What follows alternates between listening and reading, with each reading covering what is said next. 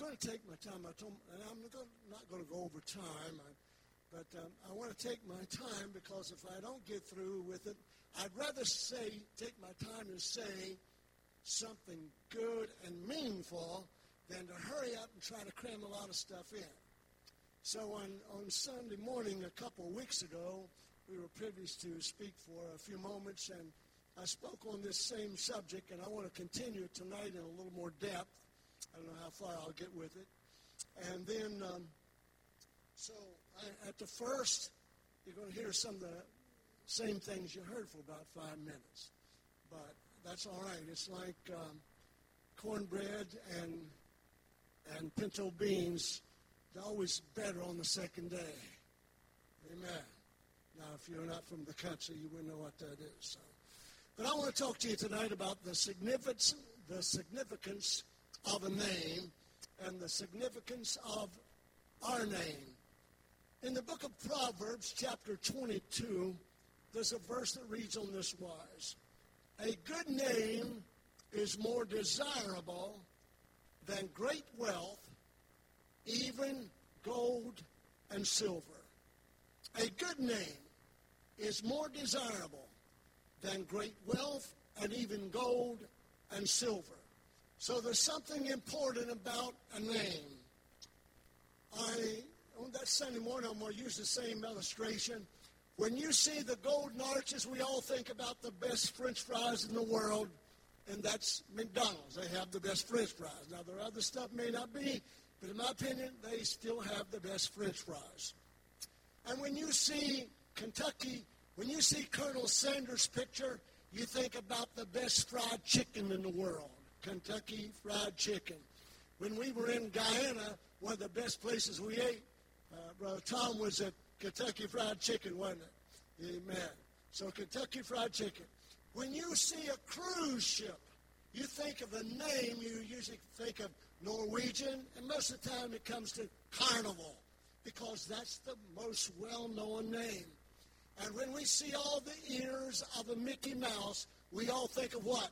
Disney World. Amen. So name recognition is very important. In fact, it's valuable. If you don't think it's valuable, you go out here and put some golden arches up and put McDonald's on it and see how long it lasts. Because they'll have you take it down and get, you'll be in a lawsuit. It has value, has worth. Even in your genealogy, uh, the value of where you came from. A lot of people today trace their ancestors back. Have any of you ever done that? Anyone out there ever done that? We have. Yeah, just me and my son, I guess. Well, we traced ours back and uh, tell you the value of a name.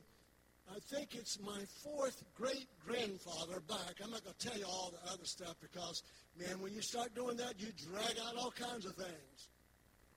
But my fourth great, my great great great grandfather was from Ireland, and his name was McGuinness. And he is the man who invented Guinness beer.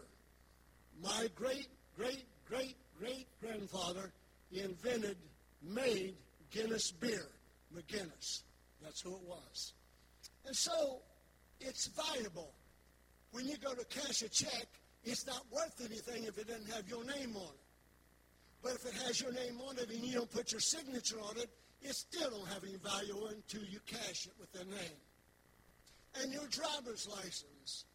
You have to have driver's license. And when the policeman pulls you over, if you give him somebody else's driver's license, that's not going to go over too well. I am reminded of a little story. That's true. When I was a band member, I didn't have driver's license. I didn't have to drive.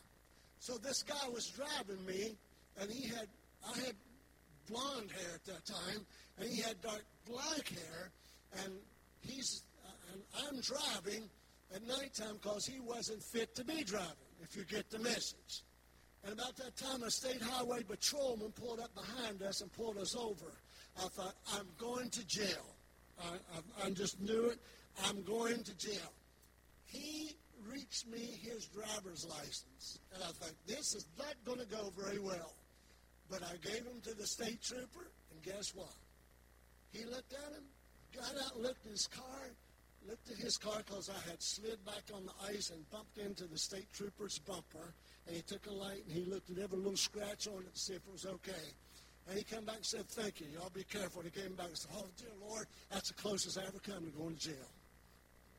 And we took off. When we got outside of town, I pulled over and I said, you're, you're driving? Regardless, I'm not up driving again. That was it. So driver's license is important. Y'all agree with that? Man. So when you get into the Old Testament and, and the Lord gave Adam a name, in fact, if you look in the Bible, in, in the book of Genesis, I'm not going to go into all this, but you'll find that the name of Adam and Eve was at the beginning. He says both of their name was Adam. And then eventually he called her Eve because she was the mother of all living. So he gave him a name, and that was important. Abraham had a name. His name meant many because he said, I'm going to multiply your seed as the stars of the heaven. When you go out to look at nighttime and you see all the expansion of the stars in the heavens, and the galaxy, that's how I'm going to bless your seed. So it meant many. His son Isaac meant he will laugh. That's what Isaac means. He will laugh. That's because his mother Sarah laughed when the angels told her that she was going to have a baby. And Jacob, his name is supplanter. In other words, he's a deceiver. He's one that takes something that doesn't belong to him. That's what he is. But I want to talk about Jacob for just a moment tonight. Jacob got in a wrestling match one time, and as he began to wrestle, you could say it was an angel. The Bible said it was the angel of the Lord.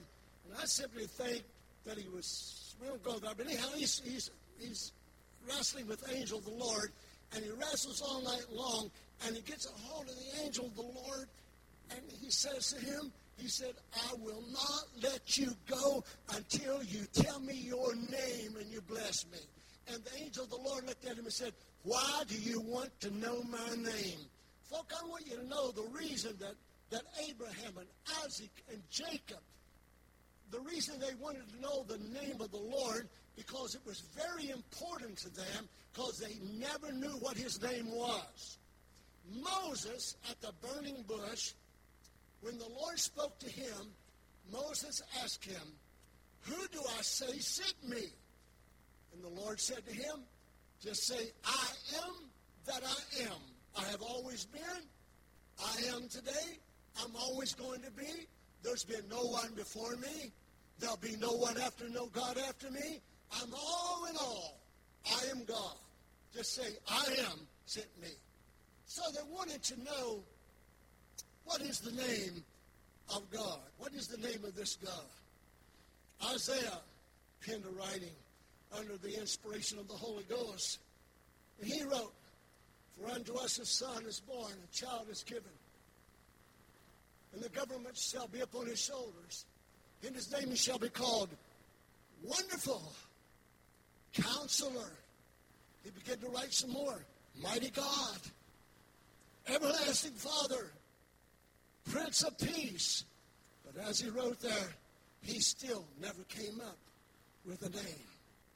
The prophets all wanted to know what is God's name. The Jews from the beginning wanted to know when they asked, who, who, who shall I say sent me? What is the name? And he said, just tell them I am sent you.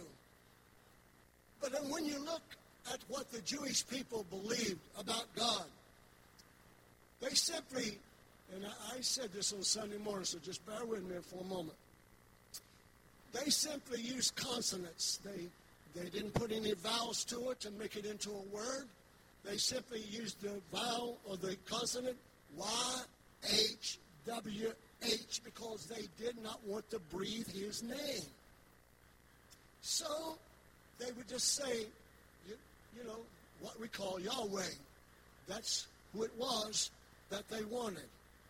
And they never used a syllable, no vowels, no syllables with his name, no vowels to, to form a syllable of his name.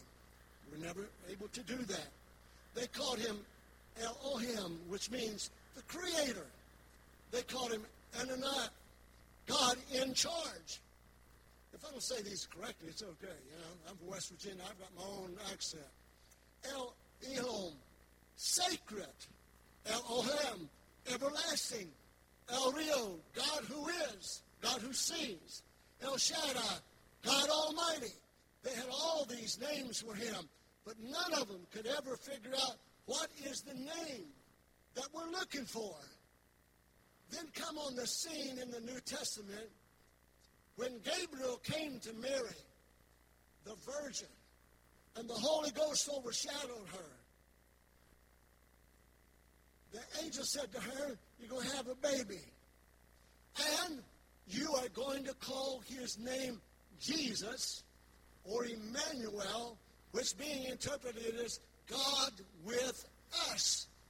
Do you realize that when he when Gabriel spoke that name and told her his name is going to be called Jesus, that over 300 prophecies of the Old Testament was fulfilled at that very moment?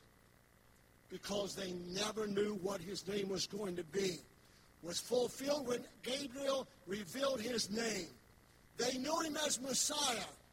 They knew him as Emmanuel, God with us, but they never knew him as the name Jesus, who would come and save his people from their sins. What an amazing thing that was. Here's God in a, going to be in a fleshly body. The attributes of God. The only way you're ever going to see God, for God is a what? What is God? No, huh? He's a spirit. So what the Bible says? It's quiet. God is a spirit. And the only way you ever see God is in the face of Jesus Christ, for he is the express image of God. The attributes of God are in him. That's why he came in a fleshly body. He's the Messiah. Jesus, as Pastor Bill preached on Sunday morning, on the Sea of Galilee, and he hit the nail on the head. When he calmed, when Jesus calmed the sea, and the seas and the winds obeyed him, they knew then there was something different about this man. And that's when, again, as Pastor Bill said, this was in my notes too, so I'm going to continue on with it. When they, later on, after he taught them and they saw the miracles, he looked at them one day and he said, Who do men say that I am? Remember that from Sunday morning? Who do men say that I am? They said, Well, some say you're Elijah. Some say you're John the Baptist reincarnated. Some say you're a prophet. And he looked at Peter and he made it real personal. And he said, Peter, who do you say that I am? And Peter looked at him and said, Thou art the Christ, the anointed one. Thou art the Christ, the Son of the living God. And Jesus looked at him and said, Flesh and blood has not revealed this unto you, but my Father which is in heaven. Amen. So they realized who he was. Who do men say that I am? And the, the, they realized who he was at that particular time. Jesus lived 33 years approximately upon this earth. He was crucified and died on Calvary. And thank God he arose again on the third day. And he showed himself with infallible works to many, many people. But the disciples had gathered several times and Jesus had been with them. But there was one whose name was Thomas who was never at the meeting. He always missed. But Thomas was gathered with him in a home. And the Bible says that Thomas is in there and they're talking about the Lord. And he said to them, they trying to convince him that Jesus is alive and Jesus is well. And Thomas says, I will not believe until I, not in scars, I won't believe until I put my fingers in the nail holes in his hand to thrust my hand into his side where the spear is at. When I can do that, then I'll believe. Jesus appeared in their midst, and he looked at Thomas. Now, a lot of people say Thomas doubted. He, get, he gets branded at that. I'd like to take a little different view of it. Maybe Thomas just wanted to be sure this time. Maybe doubting in a way but not really doubting. I want to know for myself that he rose again. I want to know for myself that he's alive. I want to know for myself that he's my God. I want to know for myself that he's my Lord. Have you ever thought about that? He wanted to make it personal for himself. But he didn't believe. All of a sudden, Jesus appears, walks right through the wall. And when he's there, he looks at Thomas and he picks him out. The first thing he said, Thomas, come here. Come here. I want you to take your fingers and put it in the, in, in the holes in my hands. I want you to thrust your hand into my side. Thomas, it's me. Don't be doubtful, but believe it is me. And Thomas said, Lord, I believe. Help my unbelief. Lord, and he said to him, he said, Jesus, my Lord and my God. He knew who he was. Amen? He knew who he was. In the book of Acts, I use this Sunday morning, I'm going to use it again here. In the book of Acts, Peter was a changed man after Pentecost, along with many of the others. When he went to the gate called Beautiful, there was a lame man there from his birth. He was lame from birth. Peter and John, no doubt, saw this man many times. They went up to him, and he was asking alms. Peter looked him straight in the eye, pointed his finger at him, and said, Silver and gold have I none, but such as I have, give I to thee in the name of Jesus Christ. Rise up and walk. And the Bible says he took him by the hand and he rose up and he began to leap and praise God all the way down the street and even into the temple. Why? What happened here? It stirred up the city. It stirred up the high priest. The religious leaders got all disturbed and excited. What's going on? He's going to make the whole city in turmoil if we're not careful. So Annas and Caiaphas and Alexander and the high priest, they were all there. And they called him in. And they said, we want to talk to you. Peter, you boys, you're causing a commotion in the city. We want to know what's going on. This man that was lame from his mother's womb, I want to know, here's the words, I want to know by what power and by what name have you done this? What power and by what name have you done this?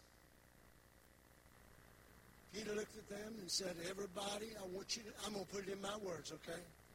I want you, everybody, I want you to know that by the name of Jesus, whom you crucified, and he was raised from the dead, by him, Jesus, by Jesus, by his name, does this man stand here before you whole and healed by his name.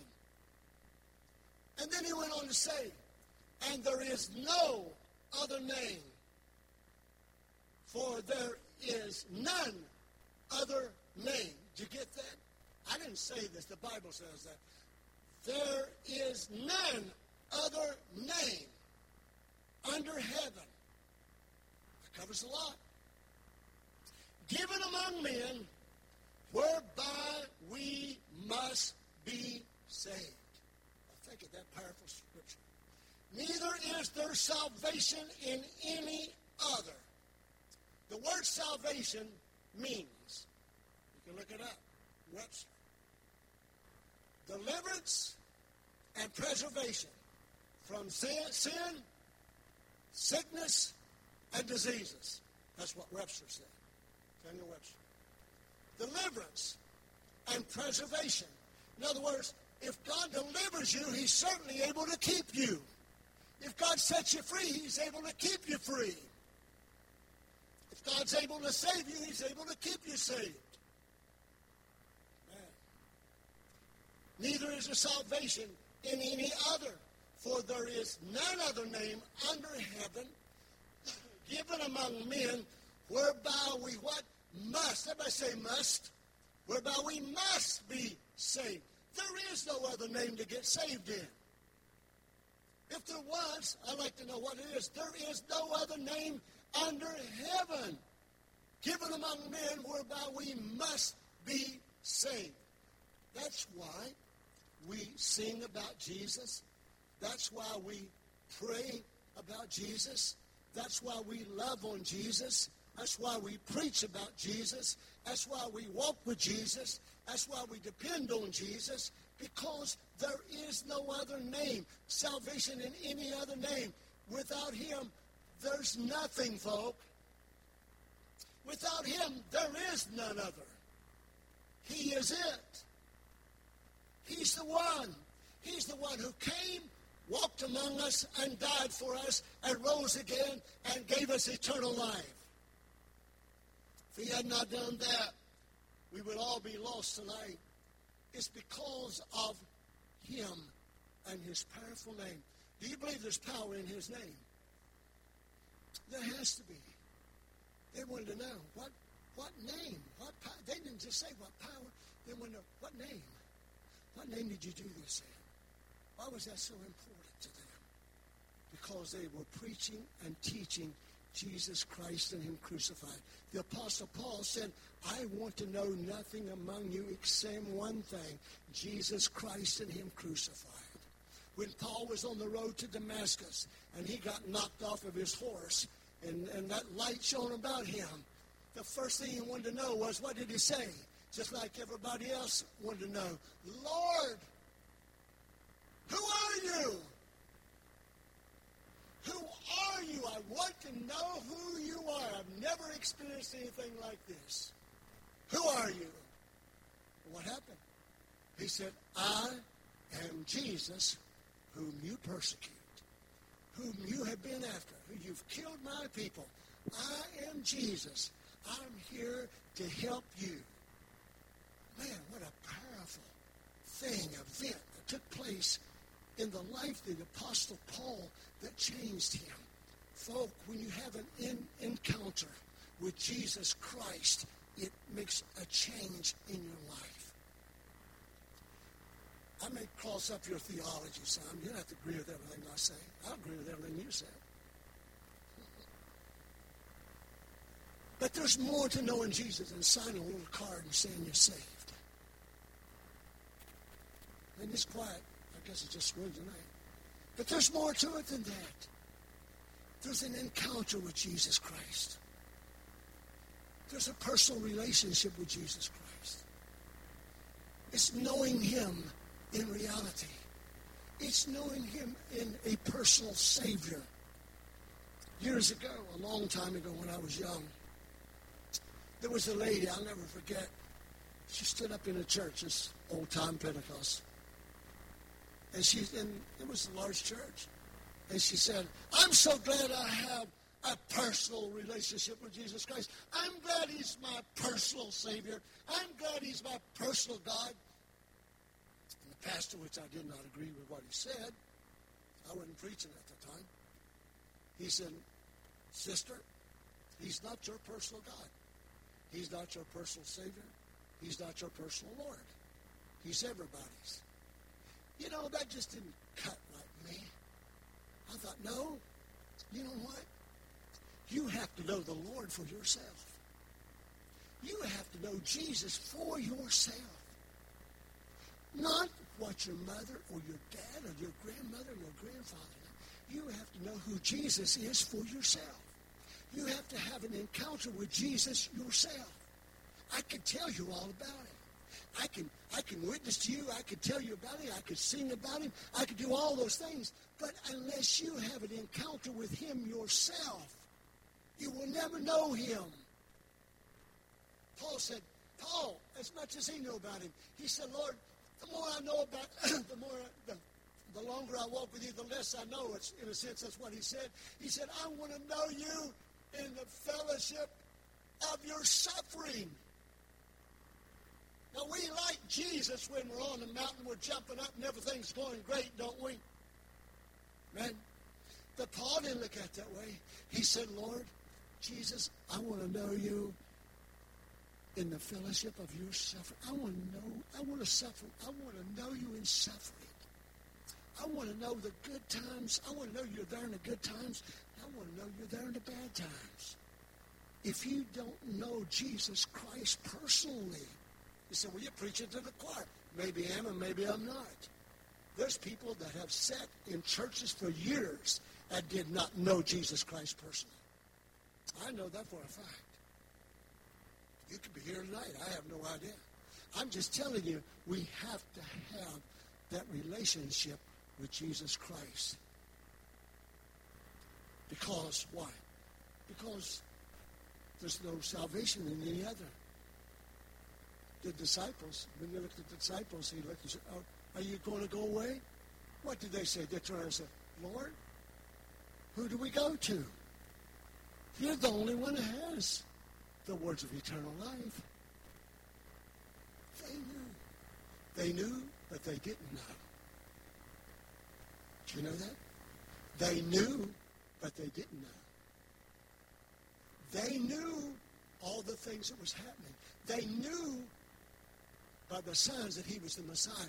They knew that he was their coming king, but they really didn't recognize it until after the resurrection. That's when they knew. That's when the power comes. And, folk, that's way it is in our lives. You don't know him until he resurrects your life. When he lifts your life up and he makes you different than you know. Jesus is the anointed one. Quit. Jesus is the anointed one. He is a prophet. He was a prophet. He was a priest. And he was a king. He was God incarnated. He was a messenger of salvation. He was the redeemer of sin. He is the God of salvation. He's the, you see in the Old Testament, when kings came on the throne, men anointed them. Men anointed them. Now, Jesus. The Bible says he was anointed of God. God anointed him. God ordained him. God sent him forth. Man didn't send him. He was a different type of king. He was the king from glory. He was the descendant of King David. The law came through Moses, but love and faith comes through Jesus Christ. Do you know that? The law comes through Moses. But love and faith and redemption and salvation comes through Jesus Christ, the anointed one. So the value of a name is important. The value of a name is important. My name is important to me. I'm very proud of my name. Yeah. Rob, since you know, would you come up and get and sing something for us? A name is important. The, the name Jordan is not important to you. It's not, I mean, it is to my children out there, but majority of you, it's not important, the name Jordan. That's important to me. Why? Because that's my heritage. That's where I came from. That's my ancestors.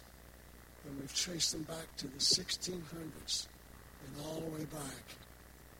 Not the Jordan so much, but on the other side. All of them. As I read, as I read, my sister wrote a book, the one that passed away. She wrote a book on our genealogy, and it's difficult to understand. It's about that thick. She spent 40 years. She wrote a book on it. I've read it three or four times. The more I read it, every time I read it, I read about somebody in there. And that was 200 years ago, or maybe 300 years ago. And, and I, I, start to feel kinship with them because I'm reading about them. And, oh, Uncle Joe, not Joe Biden, by the way, but oh, Uncle Joe was in there. And he lived to be nearly 100 years old. And tells all the stories about him. And as I as I read it, It's like the third or fourth time I read him in the book. I, hey, I know that guy. I know him. I, I know the, I know great, great, great, great grandpa McGinnis. I, I know him because the more I read, the more I know about him. The folk, the more we read about our Father, our Heavenly Father, the more we read about Jesus, the more we read the book, the more we get to know Him. Read about Him. More you read about Him, the more you know Him. Why? Because that's where all His history's at. That's where He came. People say, where did God come from? It's always been. But read, read from Genesis, you'll start, you'll figure it out. Oh, oh, I understand it now. I understand now. I understand now. And you go right on down. And the more you read, the epistle, the epistles, are they not the love letters to the church? Huh? Any of you women have any old love letters? Sure you do. My wife has a box of them from me. I don't know how she reads them. But you see, the more you read about somebody, the more you know about the name, the better you know them. I want to know Jesus better. Let's stand tonight, will you? Thank you for your time.